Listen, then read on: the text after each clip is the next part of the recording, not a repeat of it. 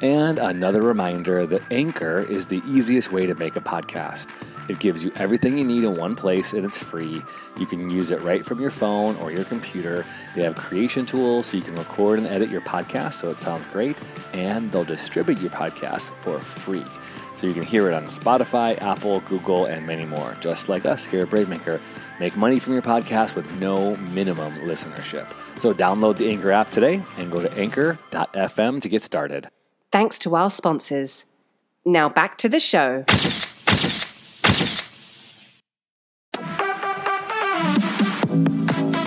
Stories, scripts, and conversations with creators. This is the Brave Maker Podcast.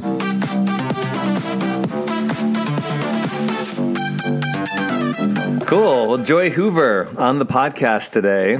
and I'm going to do a double crossover because I have two different podcasts. I have the Holy Cannoli podcast, which is all about the sacred and strange of spirituality and faith. And then I have the Brave Maker podcast, which is all about people that are bravely creating and making some sort of difference in the world.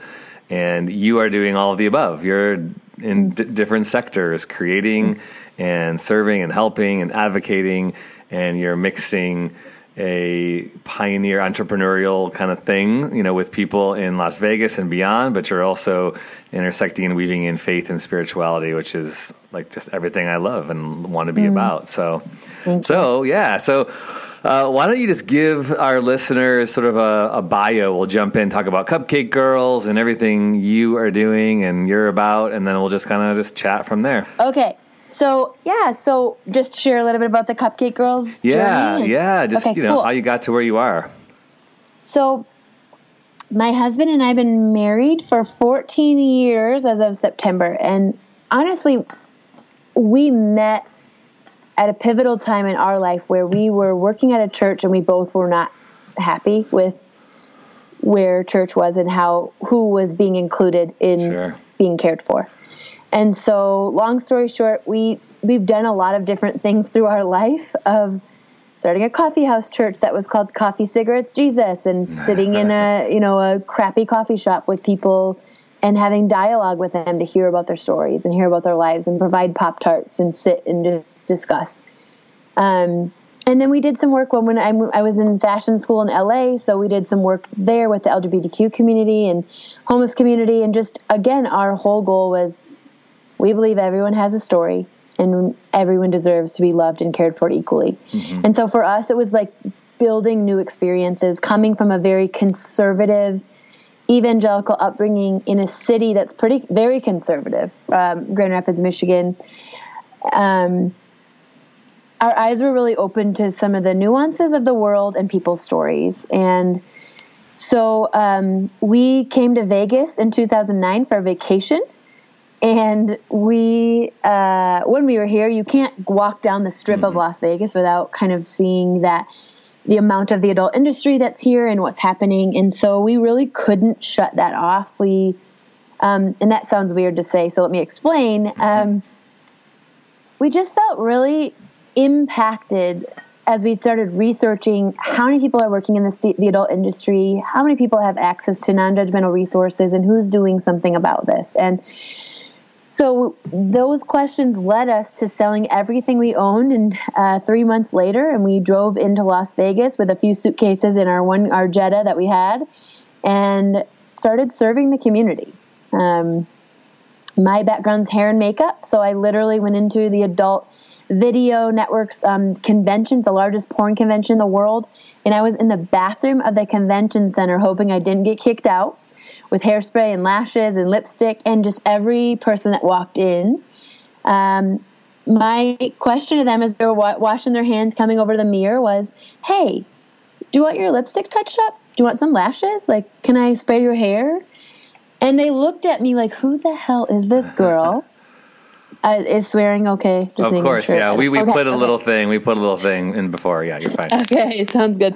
Um, and then um, immediately within seconds, we're like, yes. And I started hearing their stories and engaging with seeing pictures of their children and hearing where they were from and and starting to see the similarities of even though I didn't have experience working in the adult industry, what I know to be very true is that we are all humans and humans have the desire and need to have inherent dignity and to be seen and cared for and loved equally and provided resources to further our lives.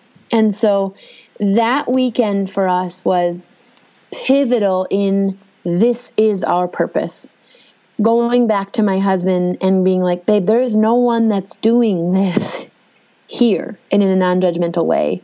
Um, so we spent a year bringing cupcakes to strip clubs, um, connecting with folks through hair and makeup, driving out to legal brothels to connect with uh, the women that were working in those places and listening to their stories and providing the resources when they'd reach out and need something. And in 2011, we officially started uh, filed a 501c3 non-religious, non-political nonprofit because even though we have faith which has evolved significantly over the last 10 years. Um, we didn't want anything to be a barrier for the people that we were caring for and the people that we were linking arms with towards their goals. And so it's really evolved over the last 10 years. We have a branch in Portland, Oregon that's now um, eight years old. We have um, last year we gave over $500,000 in holistic resources away to adult performers, people working in strip clubs, people doing street based sex work, anyone that works in any genre of the adult industry. And there's zero agenda to the services we provide. It's 100% client based care, trauma informed. We're not re traumatizing people to make them tell their stories again or to call the police. We don't have, they, because our, we're funded all privately with individuals that care about what we're doing. We don't, they don't have to turn in their trafficker. They can just be supported. So literally, uh, two weeks ago, we had a client come in who, in a t shirt and her underwear, from running from her trafficker, hmm. walked through our doors and we immediately r- rallied around her with a blanket. We went to get her a meal, a vegetarian meal, because she hadn't eaten in a while, and we let her rest on our couch until she was ready to talk.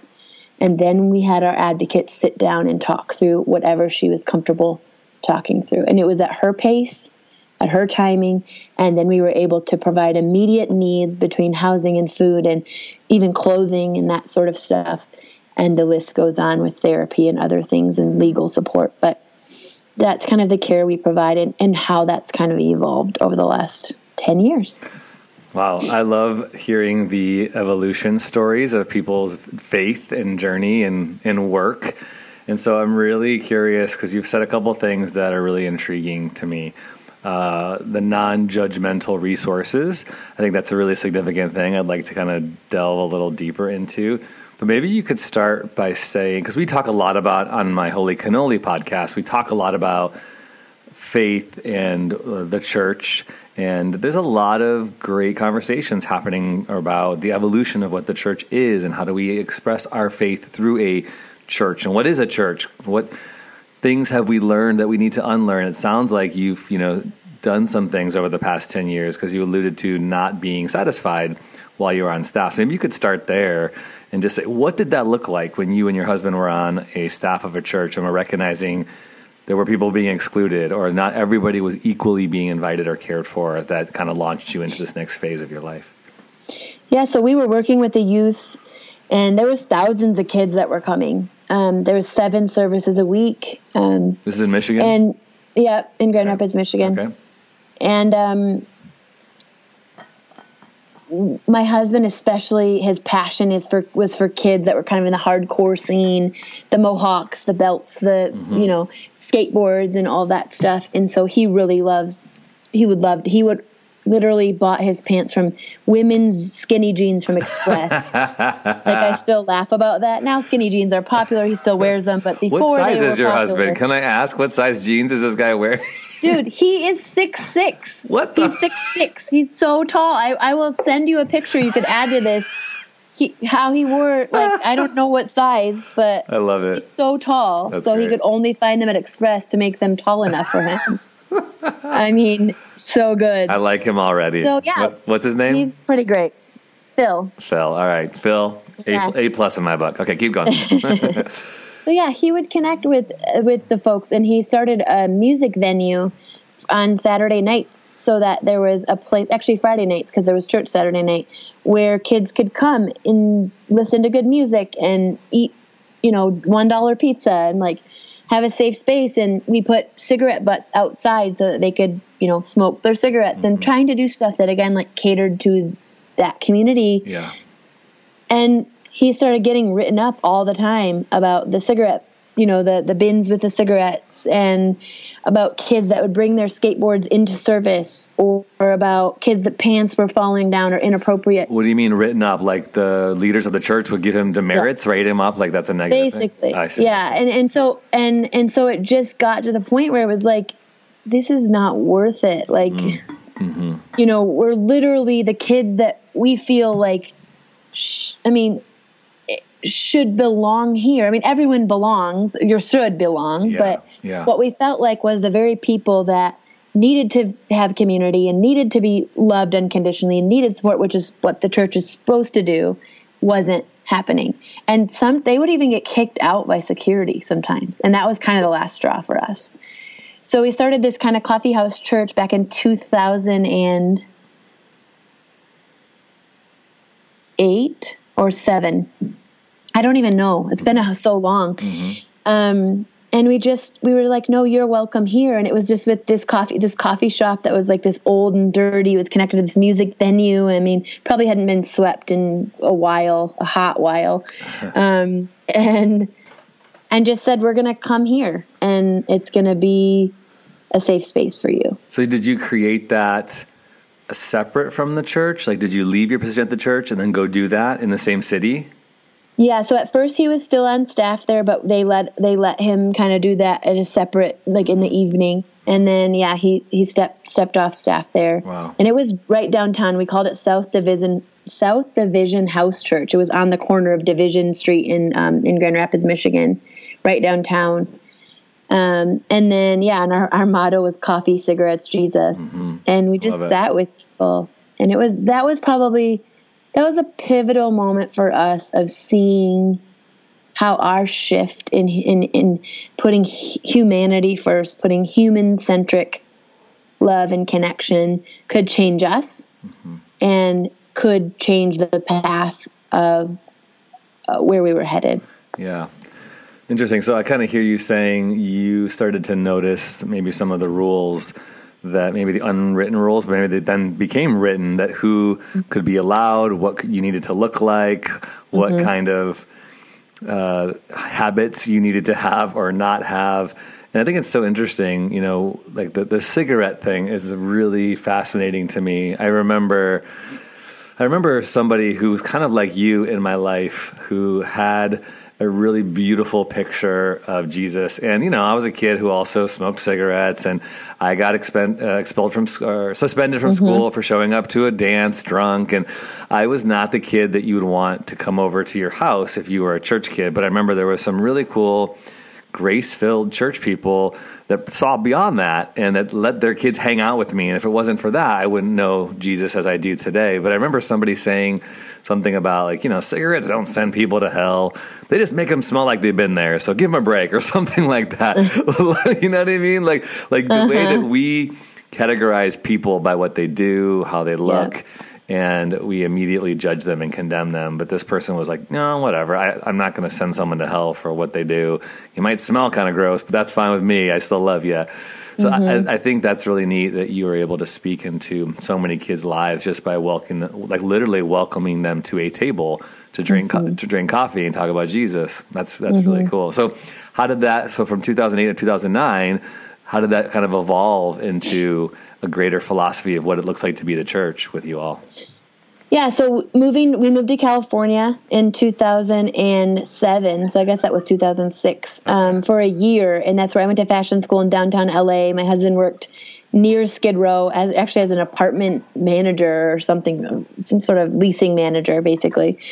And he would hang out with on Skid Row at lunchtime every day with a, a, a homeless person or someone that lived in that area just to get to know them. And we started going on dates with my friends and their partners um, at from fashion school um, and and getting to know different communities because we were raised so conservatively that you know we didn't know what we weren't friends with a gay person even a, i mean i was raised in upper michigan and i didn't realize this until like two years ago when i did the research but uh, upper michigan where i'm from there's less than 1% black people mm. that live in upper michigan so as far as people of color lgbt not one out lgbtq person um, so very non-diverse in what we who we knew mm-hmm. um, and so we just started listening to people's stories and connecting. We we ended up moving back to Michigan in 2008 um, because our uh, our my husband's father was having some health issues. And so we lived back there for a year, and then we went on vacation. That's when we went on vacation. Um, I could be off by a year on these dates. Sorry, I haven't really like mapped out the dates, but I'm not going to anyway. fact check you. I'll just trust you. um, and it ended up the like six months when we were back in Michigan. Did um, a weekend away in Vegas because we got a good deal, mm-hmm. and that's when we ended up in Vegas with that that's experience great. and um, us deciding to move to Vegas a few months later. That's great.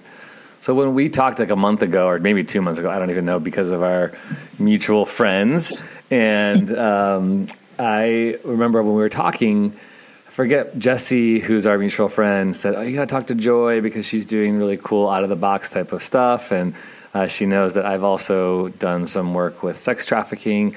And I loved when I first talked with you because you have a different take on sex trafficking, quote unquote, those two big words. Mm-hmm. And, you know, you started out at the top of the podcast just talking about working with those in the sex industry and uh, the non-judgmental resources. And I know I'm just like t- talk about that. Like, how did you get to a place – because it can be really taboo. You know, the church, we're not good at talking about healthy sex.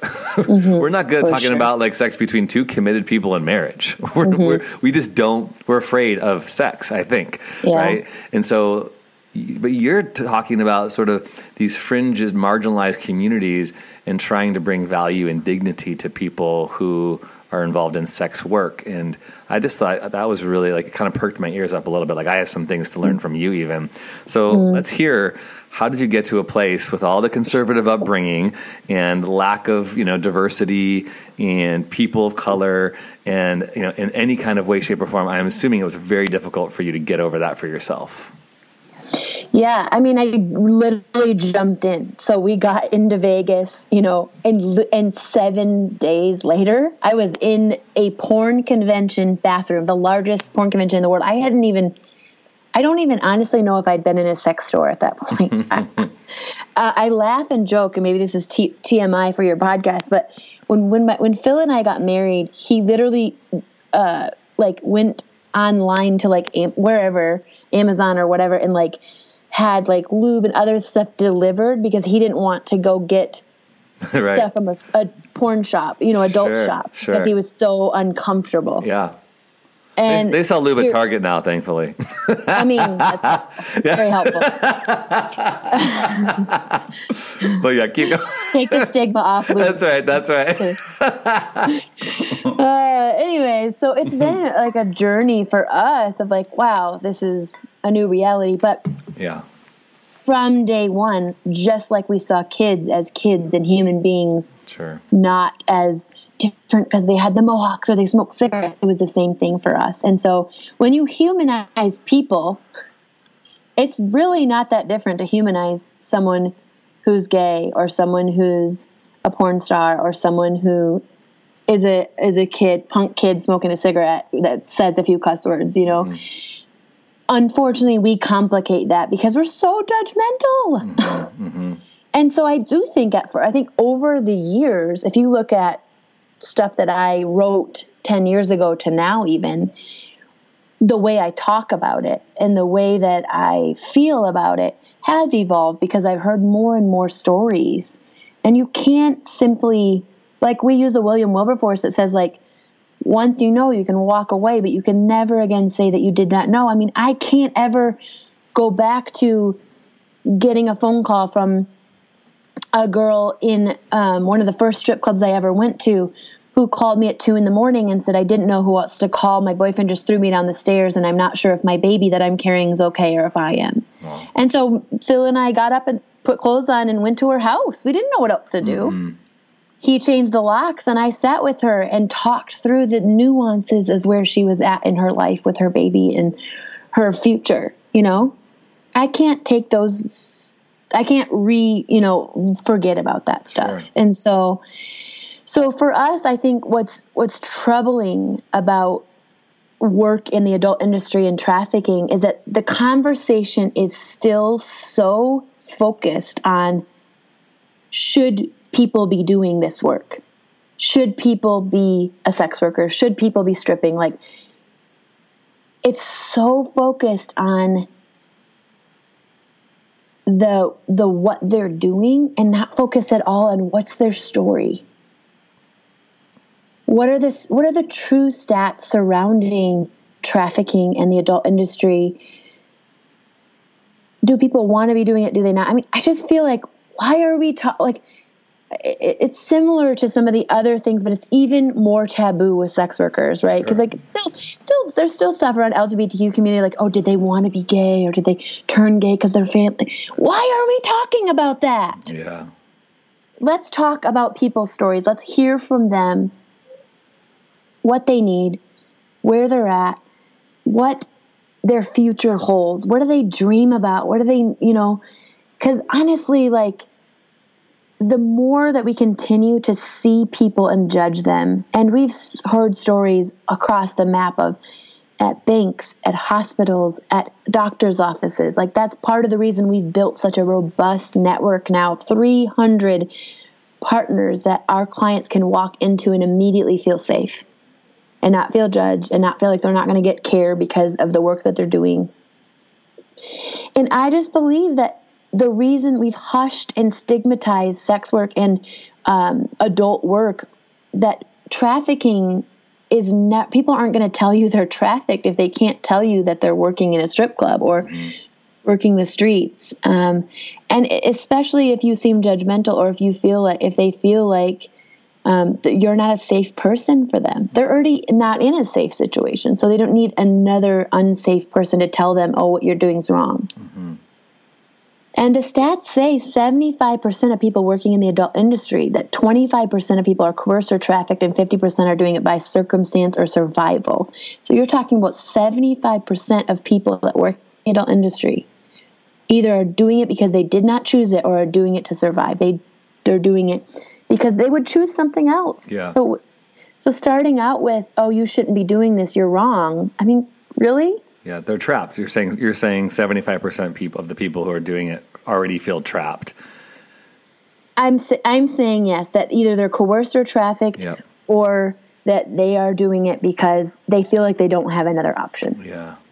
And would you say the other 25% just go, "No, I'm cool with this. This is good. I like it." I mean, yeah, I think I think you know there the reality is there are people in the industry that sure. choose it and and choose it and want to be there. Mm-hmm the hard part about even those 25% of people is that there's so much stigma around the industry that you know 2 years ago there was five adult performers that took that took their lives one being a 23 year old adult star who just won adult performer of the year. It's like the number one award in that whole industry that you can win. She was 23 years old and was bullied mm so bad right after that that she walked to a park a few a mile from her house and hung herself. Wow. And so the rea- like I just feel like again it's it's this idea of the what they're doing versus who they are. Sure, sure. And I will fight till my dying day to help people understand who who the incredibly courageous, brave, people that we get the opportunity to link arms with towards their goals and their future and their children. 50% of our clients are mothers. And so these are generations of people that need us to, first of all, humanize and respect them. Secondly, to say, are you okay? What resources might you need? And Thirdly, build relationships ongoing. So if something comes up, if they're in an unsafe space that they're not raped and then can't call the cops or can't call for help because they're going to say, oh, well, you're a sex worker, who cares? That there's safe spaces. I mean, we, we literally got that call. We got that call from a dancer who a client walked out behind her to her car when she was leaving work at a strip club. He raped her in her back seat, threw money at her, and then drove away. And she called us and said, well, he is a client. I'm not sure if that was rape. I'm not sure what just happened. We said, did you consent to that act? She said, no, I did not. Did you, were you forced into sex with that person? Yes, I was. We're coming to get you and taking you to the hospital. Mm-hmm. But if we wouldn't have had that relationship of trust, there's no way we would have gotten that phone call. Sure. So, Joy, just based on kind of how my experience too within the church, I wonder if you could talk a little bit more about how we can do better as people of faith in response to those who work in the sex industry because. I think almost everyone's going to say if we were to ask them like do you believe these are human beings I think everyone's going to say of course of course of course mm-hmm. but I think maybe where some of the pushback I guess I'm assuming is people always want to go toward the changing the behavior right so they say mm-hmm. if we're going to engage we want to see some evidence of a willingness to change. And I feel as if like you're kind of pushing back saying that's not the point. So yeah. what does that look like? How can people be better? I mean, because someone's never there's going to be people who might never go to Las Vegas. They might never meet someone who's in the sex work working industry, but mm-hmm. they can at least change the way they think about it, and that's one of the 1st mm-hmm. steps. How can we think mm-hmm. differently? Right. First of all, I can say that I, I would bet most people know someone who has worked in the adult industry. Oh, interesting. I mean, um, there's stated, in fact, I just did a study, there's um, the amount of people that work in the adult industry is millions. Hmm. And I think what I'm finding is that people are coming to us going, I didn't even know my friend or my daughter or my ex. So I think it's closer to most of us than we think, hmm. first of all it could net it could also be your a person you're in the grocery store with yeah. or your kids go to school with or the list goes on. Yeah. Um, but i think it just starts i think that we have a reaction towards people because of something internally. Mm-hmm. and i think it starts with us. I think if we're uncomfortable with some uh, a, a sex worker or someone who's in that industry why are we uncomfortable with that? What in our life why, why are we so uncomfortable with sex anyways? I mean, we all have it. Like, mm-hmm. um, but I think that it just starts with seeing everyone with inherent dignity and truly if as a as a person of faith as people in the church that are saying I follow the teachings of Jesus he was the first example to do this he stayed in a house with Rahab he didn't it didn't say she wasn't a prostitute anymore it wasn't didn't say she wasn't a sex worker like he was sitting with folks that were in the adult industry and that were at the time the least of those or whatever. And so I just feel like it's not that complicated, but we just overcomplicate it because I think because we don't know what to say or because we feel awkward about it or because we're uncomfortable. And and we tell our team, you know, we we train people on trauma informed training on how to work with our clients. I mean, 90% of the work we do is with volunteers.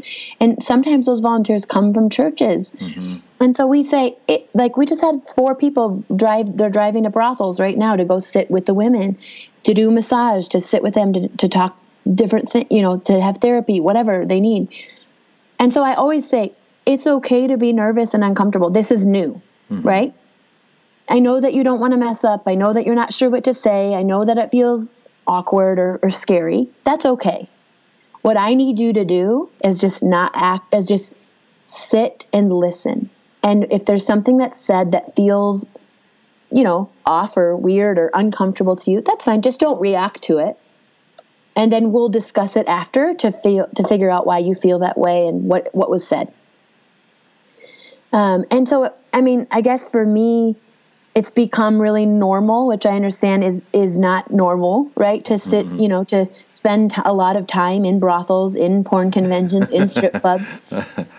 Um, I, I mean, I was pregnant with both my. I have two daughters. Both my daughters during pregnancy, I was going to the brothels and strip clubs. The, the, the actually the women in the brothels did like a mini baby shower before I had my baby. Cool. Um, and so, and my daughter actually in our office when we first got it, we didn't have. I was not being paid more than eight thousand a year. I think in 2013. So she, she, her, my office was her, you know, basically baby room as well. And so our clients would come in and play with my baby and we would talk. Um, so I guess for me, it's just humanizing. It's the same thing we'd do with anyone else, yeah. even if we're uncomfortable. Listen to their stories and see them as a human being. Yeah. do you think there's some correlation? You know, part of my evolution of sexuality and affirming the LGBTQ community has been getting beyond what I was taught in regards to what is sin, right? You know, there was a time when I always felt like I was on the edge of saying, hey, God loves all people, but it was even hard to be received in certain church circles like God loves homosexuals. I, I believe that. I totally believe yeah. that. But I would also add, like, but he wants them to change, right? And mm-hmm. so now I'm at this different place where, like, you know, 25 years of being in uh, in Christendom, if you will, and you start mm-hmm. to read, you read scripture different and you go, oh wait, oh, this is actually a different story now. The way that I understand people and humans and how they express their love and their affection. And I don't don't think it's sinful to be gay or lesbian or bi or trans or whatever. Um, so I always come back to this place, you know, for me in the LGBTQ community, which I feel like there's some similarities. Maybe you can speak on this. Mm-hmm. Is people want to they're they're afraid to condone sin. They're afraid that right. in some way they're going to dishonor God, and that prevents them from loving a human being right in front of them because they don't know. They feel like uh, a friend of mine often says sometimes when you know uh, when you think about Jesus saying, "Go be fishers of all people," right? And he would use the analogy about like you expect the fish that you catch to be like perfectly clean right away. You know, it's like catching clean fish. And he would always kind of make this. He's from the south. It was like a, with a southern draw, but he would say, you know, you can't you can't do that. You can't expect that someone's going to be all put together right away when they come to Jesus. But there's still something beyond that. What I hear you saying is that's the wrong question even to come into your mind to go at some point at any day in the future you don't have to expect this person to change necessarily. You don't have to hope they're going to get out of the lifestyle or whatever that looks like. It's just accepting them and affirming who they are as people, which is what Cupcake Girl seems to all be about. So, how do you help people get beyond that? Is it just more theology? Like, we actually have to help people understand scripture better and relook at how we understand humanity and sexuality and change and all that kind of stuff? Yeah, I mean, I think that's a nuanced question, right? And I and I think it's different for different people. Um, it's interesting. I think I told you this, but you know, we have we are supported financially by a couple churches. Mm-hmm. The Cupcake Girls are, and we have a couple porn companies that support us, mm-hmm. uh, and everyone in between. We have conservative and, and democratic, and I mean all the things. I think what we can align on on both sides is do people matter, mm-hmm. and do they have inherent dignity and are worthy of resources? Because that is what we're doing unfortunately, over the years, we've lost partnerships, we've lost funding, we've lost things with churches that say, well, you, what about proselytizing? What about changing people and, and getting the numbers of who's accepting Jesus? And, and for me, my answer is how about people who's literally are dying? Yeah. They're dying. I mean, they're actually dying. They're taking their lives. They're you know, one one girl recently in the adult industry died of sepsis because she had a kidney, uh, she had a urinary tract infection that turned to a kidney infection that went sepsis and died. Wow. So these are treatable things that because they're in the adult industry and don't have access to proper resources, people are dying. That is my number one concern. Mm-hmm. Mm-hmm. People are being treated like inhumane pieces of animal. Mm-hmm. Um, and so when people start going into, well, how many people have changed and how many, I'm like, well, first of all, they're dying. Yeah. So they're actually physically, not spiritually in your eyes. And that's way more important to me. Um, I think I don't, I don't, if I knew how to change people's perspective, I would. I think I want to have compassion for people. I was just talking with someone who's a volunteer, um, who, who is a person of faith. And I said to her, you know, I want you to know that something here's what i'm understanding because i was once like this 10 years ago 9 years ago 8 years ago that my perspective of christianity and of the love of jesus was life changing was the only truth was what i wanted everyone to know because it was so good for me right? What i know now is that that is also can be also extremely triggering and traumatic and people have had some of the worst experiences possible yeah connected to that for sure And so, even though people are well intentioned and go, but I just want people to know the love that I have in life, it is not helpful. And in fact, it oftentimes is hurtful. And so I think if we can just get outside of our box of this is what I know to be true, this is what's real in my life, and go, but it might not be someone else's truth. And sometimes that also takes the other side, which can be like emotionally draining from folks to say, hey, this is my story, and here's why I don't want to hear anything more about your God. And so for me, I think it's this our idea of this next project that we're doing, which is, is this holistic resource center in this space of belonging for everyone. It's going to take both sides talking. It's going to take conservative people that don't have a lot of experience outside of their traditions to listen and to be non judgmental and to sit and hear people out. And it's going to take folks on the other side with the pain to not just cancel them, to not just be like, eh, well, fuck you then, but to say, hey, can I just tell you for a minute, this is my story. Mm-hmm. This is how I've experienced racism. This is how I experienced, um, you know, someone abusing me in the name of God. Mm-hmm. Um, this is how I've experienced, you know, the violence. And this and and trying to help people understand. To me there has to be that dialogue. And that's why i'm so passionate about churches and porn companies. Like, i want to get everyone in the same room to discuss yeah. so that we can hear everyone's perspective. It's really really cool and admirable work. I, I love people who are willing to run to the places the the margins and do provoc have provocative conversations because they are uncomfortable. I think you alluded to why do people have such an aversion sometimes to talking about these things? I think because deep down we all, if we're if we're willing to admit, it's like we I would be watching porn all the time, right? Like like there's something allu- you know like attractive about it, right? Uh, but I also know that for me, it's not a good thing for me. So maybe sometimes, if I'm honest, I could get like frustrated with people who get to do it or get to watch or whatever, right? Sure. So all these things that are mixed into our our psyche and then you add into like the idea of shame and guilt mm-hmm. and you know our faith and that mm-hmm. can become a recipe for some people just to be really harsh and awful and rude yeah. in the name of Jesus.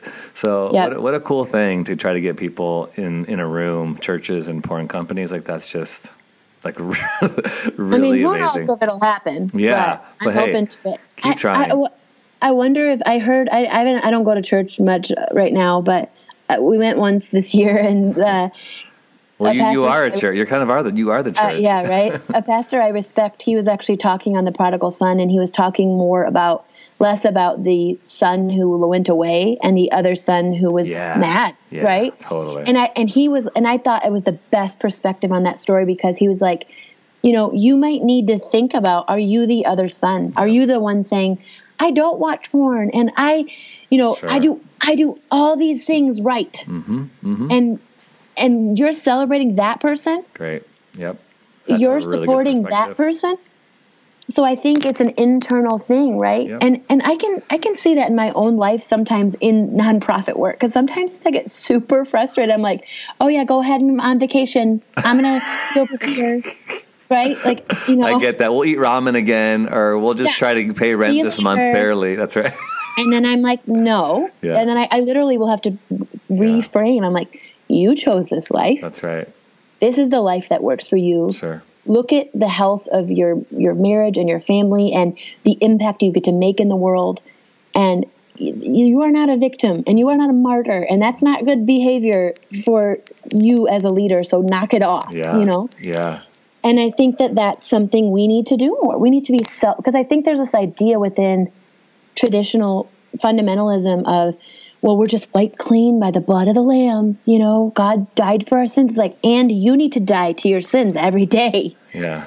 You need to act right and you need to be self aware and you need to go to therapy and you need to work through your shit because you're not being a good human right now. Mm-hmm. And you're not embodying the characteristics of someone that you say you follow. Yeah. And that's, I think, where we need to start. When we start feeling judgmental about a sex worker or about an LGBTQ person or about anyone, we need to go, oh, what is it about me that I can do better? Right. Yeah, I think as we begin to, like, as our minds begin to expand and our our reach, like we get to hear more and more stories. Again, I love stories. Or like that's what my whole life is about, and I think there's no better way to empathize with someone who's other than you than by hearing their story and listening mm-hmm. and not having an answer. Like you don't have to have an answer. You don't have to fix them. You don't have to do anything. You just gotta let mm-hmm. that story wash over you and say thank you, thank you for sharing. And mm-hmm. I I agree. There's a lot of triggering PTSD that we people of faith have created mm-hmm. for the world in how we have told the story. We have we have told a story that's not very appealing, that doesn't sound like good news a lot of the times, mm-hmm. and uh, so that's what I'm trying to change in my own life with the church that I work with, with you know my company. And it sounds like you know you're doing it with cupcakes, and you're doing it. You're helping people give a shit. So let's talk about that because you have a you have a podcast and you have a whole cupcake empire. So let's talk about what that looks like uh, out in Las Vegas and beyond. Yeah, so we started a podcast over the past few months called Humans Who Give a Shit.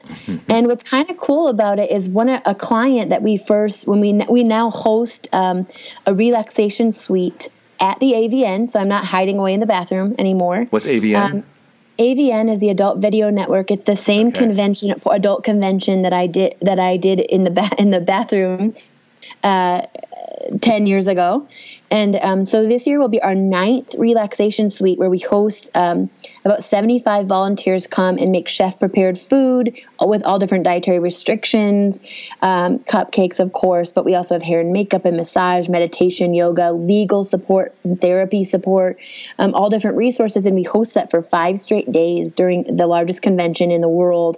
And last, and this, this past in 2019, January, we had over 500 performers mm-hmm. that came through the suite to be cared for and charge their phones and talk with someone mm. and eat food. Um, and then, um, so this January, we'll be doing it for the ninth time. Um, and at the one of the first events we did, we had one of the adult stars that was on camera. She was crying because she was like, her her her literal re, her literal um, statement was, you know, they just give a shit. and it means so much to have someone give a shit. Yeah. And so um, and so so we started a podcast um, a few months ago and our, our first one talks about this journey. And the second one is actually that adult performer who's become a friend over the last nine years sharing her journey in the adult industry and her her interaction with the cupcake girls. And, and so it's kind of just nuanced to talk about people around the world who give a shit about different things and also hearing people's stories within the adult industry within um, you know their experiences, um, a, a, lot of marginalized folks. Um, so that's been great. And yeah, we, we continue to, to grow and expand the Cupcake Girls Portland, the Cupcake Girls Las Vegas. Um, we're looking at a third city right now, but our number one project is something called Local for All.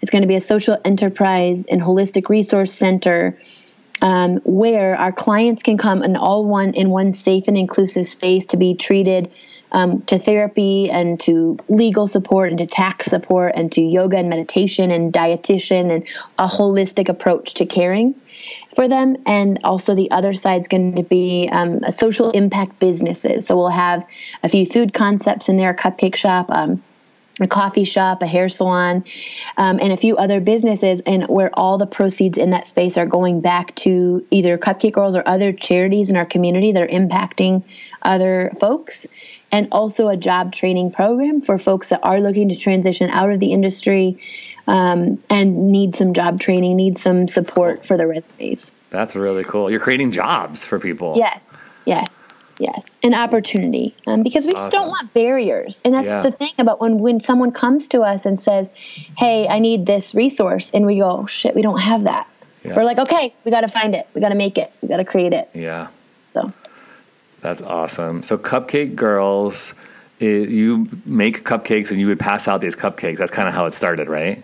Mm-hmm. Yeah, we have a chef that oversees. A, she works at the Wynn here resort, and she oversees it. She's a volunteer and oversees a team of volunteers. They make about eighty dozen cupcakes in Vegas a month. In Portland, there's a whole same operation, different person. and we they deliver strip club. I mean, they get, deliver cupcakes to strip clubs every single month and to brothels. Like I said, we have a team that just went out cool. this morning. Um, and we provide other services while we're there, as well as like a resource card for every person we can connect with to say, if you need anything, please call us. That's really We're a safe cool. place for you. Do you do? I'm just curious. Do you name your cupcakes in certain ways? Like, I, you probably wouldn't want to do this, but it'd be funny if you had like the give a shit cupcake, but you probably wouldn't want shit.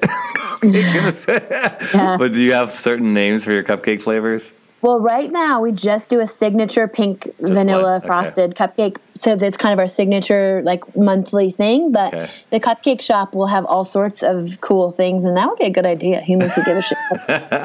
I'm into it. I love it. I'll, listeners will be able to see because I'll post a little bit of the video. But Joy's cool office is like blazing pink in the background. I love it. It's just so on brand with what yeah, you're doing. definitely pink. I love it. Are you did did we talk? Are you doing some sort of documenting a documentary about your work or something like that, or no? Not right now. We we are meeting with uh, with a, with someone who is a documentarian Yeah. um, in the next couple of weeks to discuss that option. Cool. um, because with this next project, right, it's like we built this kind of grassroots organization, and now we're looking at trying to build out a two point five million dollar project in the Yeah. next six to twelve months. And so, being able to show that journey of the last ten years, I think it's powerful for the community to see. That's where I think could be cool uh, for Brave Maker for connecting what you're doing and what we're doing. So let's keep talking. I mean, I'm trying. We're going into our second year, and we have dreams of the empire that you have as well. But we want to tell stories and fund fil- films, right? On brave stories. Like our whole tagline is "Brave stories change the world," and you are the story, right? So you're the story, and you're telling all these great stories. So in some way, I think it would be cool to partner with what you're doing uh, down the line. And if you know this documentary documentarian you're to talk to doesn't work out, let us know because we would love to find a way in. To Yeah, that'd be amazing. Yeah. amazing. And we, I love what you're doing, and I love. I do agree with you. 100 percent stories will change the world. Are changing the world right. Yeah. if Well, we listen. If, we, listen, that's right. If we let them, Yeah. if we let them. Mm-hmm. yes. Joy, where can people follow along your story? Where are you located on the socials and your website and all that kind of stuff? Yeah, so uh, Joy E. Hoover. I don't know why I have the E. It's just a thing. Even though people think my name is spelled J O Y E. I but thought E that is at first middle- too. Or Joy.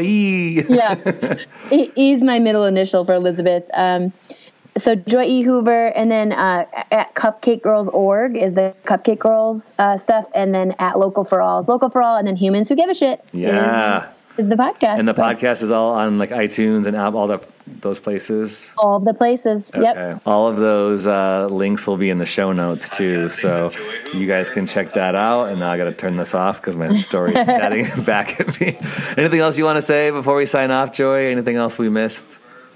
I think I want to end with hope. Yeah. Because, well, I, I always say there's we have more than hope, we have action. Yeah. Um. And that's what we're doing. And so I, I really hope the listeners, as they're as they're listening into some of these nuanced conversations that can be very difficult to mm-hmm. hear, mm-hmm. whether it's someone that's in the adult industry or someone that's in in faith or whoever's Yeah. listening, right? I just I want you y'all to know that the shift is changing. And I am so, it sounds like Tony is. I mean, we'll say here, right here, we are committed to making that shift Yeah. and to continuing to show up in the hard days Yeah. to make sure that people know that they are cared for and that there are resources and hope available for them.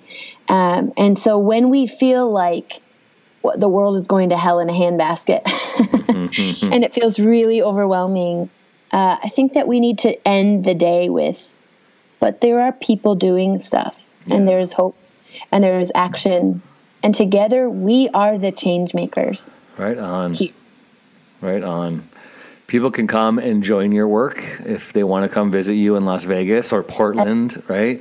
So, yeah, if this has really kind of got you in some way, go and reach out to Joy and her husband Phil in the skinny jeans. Uh, That's right. And uh, do a, become a partner uh, if you want to give financially. They're a nonprofit. So, hey, Joy, thank you so much for being inspiring. Thanks to Jess and Jeff Miller, uh, who are the ones who connected us. Yeah. Yes, love them. They're Right so on. amazing. Cool. Keep doing your great work. Really Thank you. appreciate you. Thanks for your time. And Yeah. let's keep in touch. Please, please, please, and let us know. like if you need, if you're like, okay, we want to do a video, we want to do a team. Um, mm-hmm. I'd love to send some people there or whatever. And if you're ever in Northern California, we are doing a film fest in May. So if there's anything okay. from now until May, even if you have like little story videos or things you want to share, we'd love to bring you on. Cool, that'd be great. Thanks okay. so much. All right, Joy. See Take ya. care. Thank you. Bye bye. Thanks for listening to the Brave Maker podcast. Subscribe, give us a rating, and share with a friend. Brave Maker is a 501c3 non-profit organization. Our work is funded by generous patrons like you. Support the podcast with a tax-deductible donation at bravemaker.com. Brave stories change the world. You are the story.